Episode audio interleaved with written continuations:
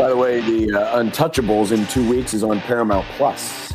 Nice. Paramount Plus. And um, For now, things like to leave Paramount Plus sometimes. Let's hope it stays up well, there. they like they like to leave a lot of different places, but uh, we I just need it for two more weeks. Just two more weeks. Or just watch it this weekend. Just watch it this weekend, I guess. That'd be. You yeah. have to watch my movie. Well, not this weekend. You don't have to. You can. I mean, yes, that's what I did with Mission Impossible. Watched it on Sunday. Ended up being a lifesaver because this week turned into a busy. But what if we get our wires crossed and we think that scenes that happened in one happened in the other? Well, uh, Nick, I am able to keep track of different storylines and different things at the same time. How? Yeah, because I have a brain. It's pretty wild. Brag about it. Yeah, I know. It is pretty wild. Yeah. Of course, I'm here in Cincinnati because uh, Creighton's getting ready to play Xavier tomorrow morning, technically Omaha time, 11:30 tip off. We'll have coverage starting at uh, at 10. And you know, I mentioned this the other day when I was last on the Grum. I thought, you know, on Wednesday night of the two teams, I thought Creighton's game was more important to their momentum than Nebraska's was to its. And now, of course, and I know it's hindsight's always 2020, but was I shocked to see that Nebraska had lost on, on the road? No. Um, not that I was shocked necessarily to see Creighton lose on the road, but now you kind of look at the landscape and how things are, are shaping up, and you know there's a there's a very real possibility that Creighton could be in the vid, on the verge of a three game losing streak um, after tomorrow morning or tomorrow afternoon and you know a lot of the momentum that was built through January, It's gone you now. know, it can be gone. Exactly, Dude, I ended up to John. I think in hindsight, both of us were right. Not to do the whole, you know, not to handshake meme it up, but I think you and I were both right. I think that it it ended up being a night that Nebraska and Creighton, I think, will look back on for different reasons and be really frustrated. Um, I think the thing that continues to stun me about Nebraska, it's not again that they lost on the road and broken record, man, but it's not that they lost, it's how they lost. And it was an uncompetitive game in the first half. And that you don't want that, especially for a team that we consider to be a good team. And so for that to happen to them, brutal. And then, yeah, like you said, Creighton now suddenly on a two game losing streak after essentially doing pretty much all you wanted them to do in the month of January, beyond going undefeated, sure. But to have that type of success that they did, to to follow up the the UConn loss the way they did, of course, the triple overtime game among them, um, but now to lose two games in a row, and now it's interesting, John, how January, a seven and one month, right, is bookended by two game losing streaks at the end of December and now at the beginning of February. Yeah, I mean, you really need this for momentum to stem the tide, but you know, and certainly there's a lot of, you know, we knew that you know this team's weaknesses in the games that they have lost certainly have been exploited. Now, uh, now it seems like the minutes that are being logged by especially the main starters uh, are starting to to come around, and and while you know we've seen max teams typically at this point of the season really start to thin out the bench a little bit more. In other words, you know, uh, you know, the starters tend to log more minutes. The fact that they were doing so earlier in the season, and and you know, you'll never know for certain if that's the correlation between what's happened, especially in the last two second halves of their last two games, because against, I mean, I've never, I can't remember anyway.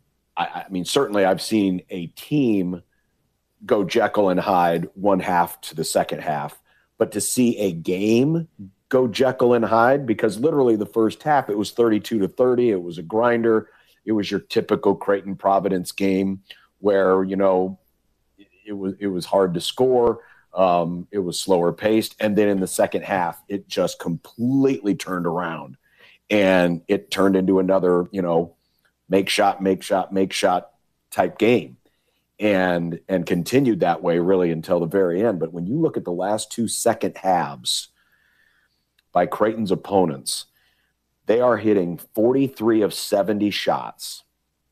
So that's well north of 60%. And they have hit 11 of 19 threes. Those are in just the second halves. And the interesting thing about it was Providence was coming off of four games where they hadn't shot the ball well at all, especially the game right before that.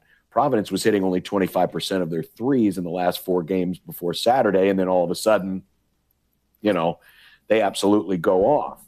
And certainly the questions are going to be raised are these guys starting to get tired? And is it starting to show up in the second halves of these games? I mean, it's one of those things that it's impossible to prove definitively, but it certainly is a plausible theory. Well, yeah. one that's going to be thrown out by a lot. Yeah, and if they continue to lose, I feel like that theory gain will just gain more plausibility. That like, I mean, a thin team is going to, in theory, get tired, especially as the season goes along, and as the competition yeah. continues to get difficult. Exactly. And now they face a Xavier team who, you know, like Providence, uh, is on the bubble. Now their record isn't as good as Providence, but Xavier's played the seventh toughest schedule in the country uh, because not only have they played the Big East, but they've also they've also have played Purdue, Houston, St. Mary's, Cincinnati, uh, and I think I'm forgetting one more pretty big non-conference game off the top of my head. So they're one of those teams that doesn't necessarily, I, in my opinion, have to get to 20 wins to get into the NCAA tournament because I think their schedule is going to be so strong uh, that it's going to help them. They're kind of like the anti Nebraska, who didn't have the most uh, stringent non conference schedule. So, you know, here's an opportunity for them to pick up another quad one win and get this one at home. And, you know, for Creighton, it's a chance to try to stem the tide just a little bit and start to feel well because you look at the last two games, Josh, their, their offense has been fine. Yeah. Even as thin as they have been, and even though they're really not getting any productivity out of the four position, they're scoring 85 points a game. They're shooting, I mean, they shot. All those numbers are equivalent of a team that is not losing, and yet they have lost their last two. The, these the the types of offensive numbers they have put up they have won 85 to 90% of their games historically. And yet they're 0 and 2. Yeah. So you can't really find fault with offense. And it's it's ironic to a degree because one of the questions was, well, is Steven Ashworth ever going to, you know, show the kind of shooting ability that he had when he was at Utah State, when he was one of the top three point shooters in the country? What does he do on Wednesday? He goes six or seven from three. And now his, you know, shooting percentage is up closer to his career norm. So he is starting to progress to the mean. But then in that same time period, they haven't been able to get enough stops and they've been losing these high scoring, high octane type basketball games. Um, and how tomorrow's going to play, it's an earlier tip. So, you know, how much does that play into it? And it's the second leg of a of a road trip. And of course, you've been on the on the airplane a couple of times. Um, we'll see. But uh, pretty important game. You know, and in this moment, it's a it's an important game for momentum, but it could loom even larger as we get towards the end of the month if Creighton can't pull the nose up on this. Yeah. So we'll have coverage tomorrow right here on 1620 The Zone. But coming up, we're going to talk with Todd Furman, Bet the Board podcast, 1620 The Zone. Hey everyone, Josh and John here for the FanDuel Sportsbook. Last year, we all remember it. Gronk, he went wide left on FanDuel's Kick of Destiny. He is back for the second iteration. John, I've been saying it for the last two weeks. I am team make this year. And if I am right and if people are right, you can get your free pick in right now. And if you are correct, you will win a share of $10 million in bonus bets. You can get in on all the action, whether you are team make or team miss at fanduel.com slash 1620. And John, while you're there, check out all the prop bets, the sides, the totals, and a whole lot more at fanduel.com slash 1620 there are more prop bets.